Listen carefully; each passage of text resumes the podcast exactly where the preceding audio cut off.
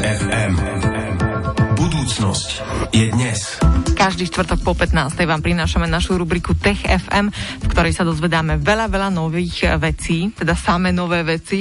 Tomáš Prokopčak s nimi pravidelne chodí, dorazil aj dnes. Tomáš Prokopčak z Osme, ahoj. Ahoj. Ahoj Tomáš, no a dnes sa budeme venovať uh, prírode, dá sa povedať. Začneme tým, že uh, sa budeme rozprávať o slonoch, ktoré začali strácať klí. Súvisí to aj s ich lovom, tak sa na to teda poďme pozrieť, čo je nové. V princípe naživo sledujeme evolúciu, alebo teda prírodzený výber, alebo niečo, čo formuloval už Darwin pred viac ako 100 rokmi. Udialo sa to, že v Mozambiku prebiehala v 70. 80. rokoch občianská vojna a obe strany, ktoré bojovali, sa dopúšťali hrozných vecí. Tá občianská vojna má milión obetí z civilistov aj z vojakov ale okrem toho obe strany zabíjali slony kvôli ich klom, ktoré predávali a potom z týchto získaných peňazí si kupovali zbráne alebo čokoľvek. A výskumníci si všimli, a už dávnejšie si všimli, že sa zrazu objavuje viacej slonov, ktoré kli nemajú. A teraz vyšla vedecká štúdia, ktorá to nielenže potvrdzuje, ale aj sa pozerala na gény a vysvetľuje, čo sa vlastne Mozambiku stalo. Uh-huh. Tak si odpovedzme na tieto otázky. Odpovedzme si aj na otázku prečo. Totižto slony africké e, majú takú zvláštnosť, alebo takú vlastnosť, že aj samice majú kli, nie len samce. Uh-huh. A tieto samice začali tie kli strácať. No a zdá sa, alebo teda ten výskum naznačuje, že sa dialo to, že jednoducho tie samice, ktoré kli nemali a mali nejakú mutáciu, my sme vtedy ešte nevedeli akú, tak e, prežívali, lebo pytliaci hnelovili. No a tie slony, ktoré kli mali, umierali. A to si vedci všimli už dávnejšie silnejšie. A teraz sa pozerali, že čo to vlastne znamená. Ukázalo sa, že slony s istou genetickou mutáciou, ktorý bol povedzme, že každý šiestý zhruba v populácii medzi tými samicami, dnes je už každý tretí, proste, pretože tie ostatné zabili a ten výskyt tej genetickej mutácii rastie a výsledkom skutočnosti mutácie na dvoch génoch je to, že poprvé no, samice nemajú kli a po druhé samce plody samcov budúcich umierajú a nenarodia sa. Uh-huh. A vieš nám povedať, ako to funguje aj na genetickej úrovni tak jednoduchšie, aby sme to mohli pochopiť? V princípe uh, gény riadia aj to, ako budú mať cicavce zuby. V princípe klislonov sú premenené niektoré zuby. A ono to podobne funguje u ľudí a aj u slonov. A my už sme z ľudí vedeli, že niektoré gény riadia to, ako sa budú vyvíjať zuby budúcemu človeku a teda postupne ako bude rásť.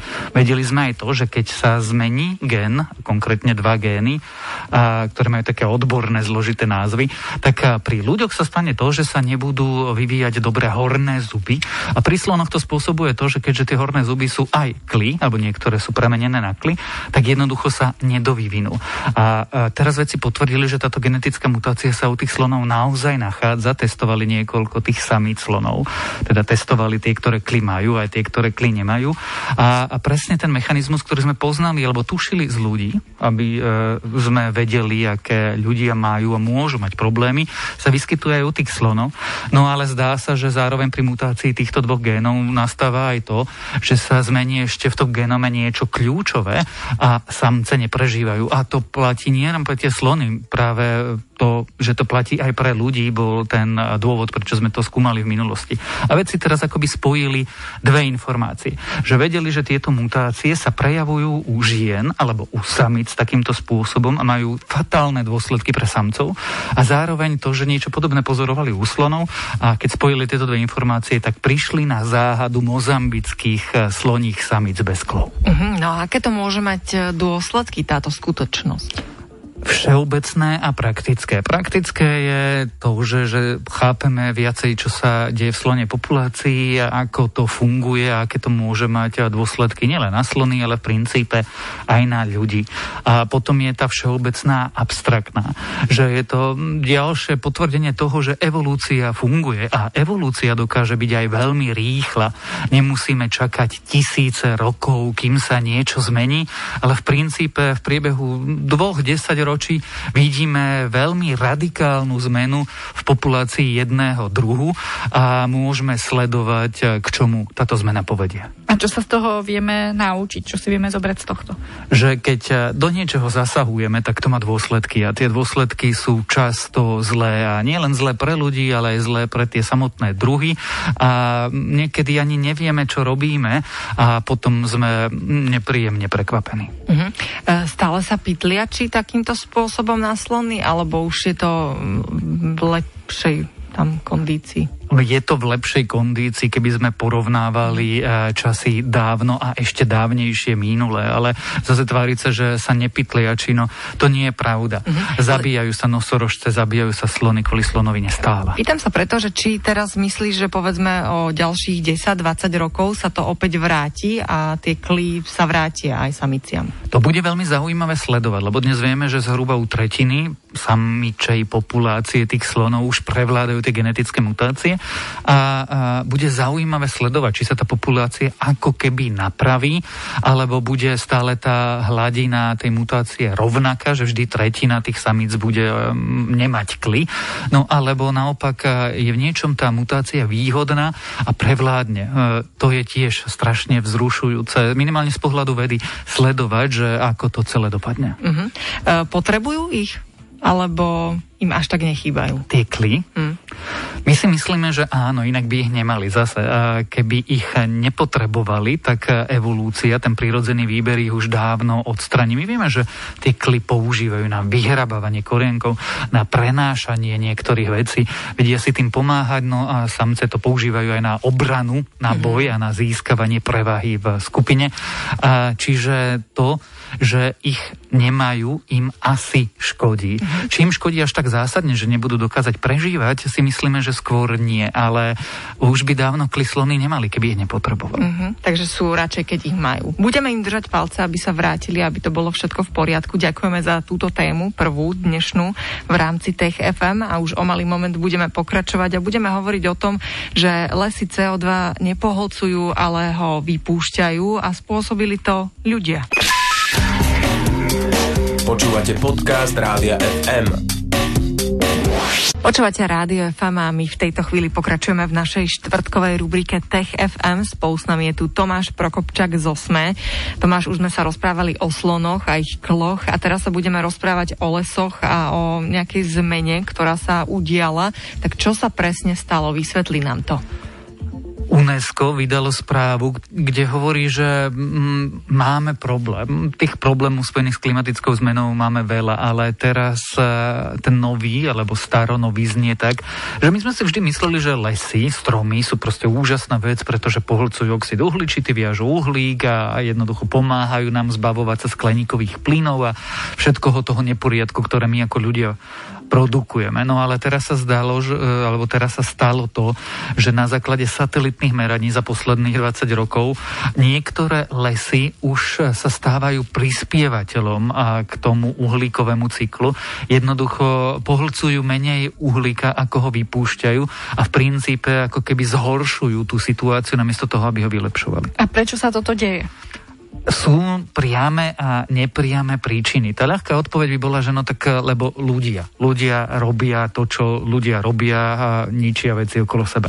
A tá priama príčina je, že teraz výskumníci sa pozreli na lesy svetového dedičstva, čiže to neplatí na všetky lesy všeobecne, ale preskúmali viac ako 250 lesov, ktoré sú zaradené medzi lesy svetového dedičstva a z nich 10 zatiaľ vykazuje to, že viac sa vypúšťajú uhlíka do toho cyklu, ako ho pohlcujú. A odpoveď na tvoju otázku, prečo sa to deje, je no, v niektorých e, sú priame dôsledky, že ľudia získavajú polnohospodárskú pôdu, vyrúbavajú tie lesy, alebo čo je horšie, vypalujú ich, takže uvoľňujú do atmosféry oxid uhličitý, prípadne e, inými krokmi spôsobujú, že sa mení v tých regiónoch e, prostredie, sú tam extrémne výkyvy počasia, môže dojsť tajfún, ktorý vyhľadí čas toho lesu a dostane to, čo bolo uložené ako biomasa do prostredia. A tým pádom ako keby narastá toho množstva alebo to množstvo uhlíka v tom celom cykle. No a samozrejme potom je to nepriame a to je, že my ako ľudia, ktorí spôsobujeme klimatickú zmenu, poháňame všetky tie cykly pozitívnej a negatívnej spätnej väzby a jednoducho tým, že robíme kroky, ktoré nie sú dobré pre prírodu, tak v dôsledku tie lesné ekosystémy trpia a jednoducho nefungujú tak, ako by fungovať mali. Uh-huh. Vieš aj povedať konkrétne, že kde sa to deje, tak geograficky vieš nám povedať, či je to niekde v našej blízkosti alebo našej blízkosti asi e, najbližšie v Rúsku. Mm-hmm. Ale e, sú to lesy, ktoré sú roztrúsené po celej planete. Je to Josemický národný park, tropické dažďové pralesy v Indonézii, na Sumatre, v Hondurase, e, národné parky, ktoré sú v Kanade a Spojených štátoch, v Malajzii, e, v Austrálii alebo v Dominikánskej republike. Čiže zdá sa, že tie signály máme z celej planéty, že nie je to tak, že teraz Severná Amerika mm-hmm. má mhm. problém, alebo amazonský dažďový prales má problém, ktorý vieme, že má problém. Ale už sa to deje v rôznych lesoch a národných parkoch po celej planéte, čo je veľmi alarmujúca správa. A aké to bude mať dôsledky? No ak e, sa ten cyklus zmení úplne, že e, nebude to len povedzme, že 10 lesov z 250 alebo čo ja viem, 10% e, lesov na našej planete, ale ak by sa podiel lesov, ktorí prispievajú ako keby k dostávaniu uhlíka do celého toho cyklu, alebo teda keď to veľmi, veľmi zjednoduším, akože zhoršujú skleníkové plyny a celú tú klimatickú krízu. Ak toto percento tých lesov bude narastať, tak budeme mať čoraz vážnejší a vážnejší problém. Ak je to, že pár lesov, relatívne maličkých niekde, tak e, je to problém, ale nie obrovský. Ale to, čo veci teraz hovoria, je, že no pozor, lebo toto sa môže diať a ono sa to deje aj na iných miestach na planete. A zrazu, ak zistíme, že lesy, ktorí nám mali pomáhať, nám škodia, pretože my sme spôsobili to, že tam sme rozvrátili celý ten ekosystém a oni nám teraz akože škodia, tak máme ku všetkým tým problémom spojených s klimatickou zmenou ešte navyše ďalší jeden vážny. Čo budeme robiť? No, sú a, ľahké riešenia a ťažké riešenia a to ľahké riešenie je iba odpovedať, že nevieme. Tie mm-hmm. ťažké riešenia sú tie a, správne a a musíme sa začať správať tak, aby sme neškodili sami sebe v konečnom dôsledku. Vedci hovoria, že treba adoptovať politiky a treba ako keby premýšľať vo svojom živote a voliť takých zástupcov, ktorí myslia na to, že máme tu nejaké klimatické problémy. Musíme zmeniť naše hospodárstvo, zmeniť naše návyky, zmeniť naše životy.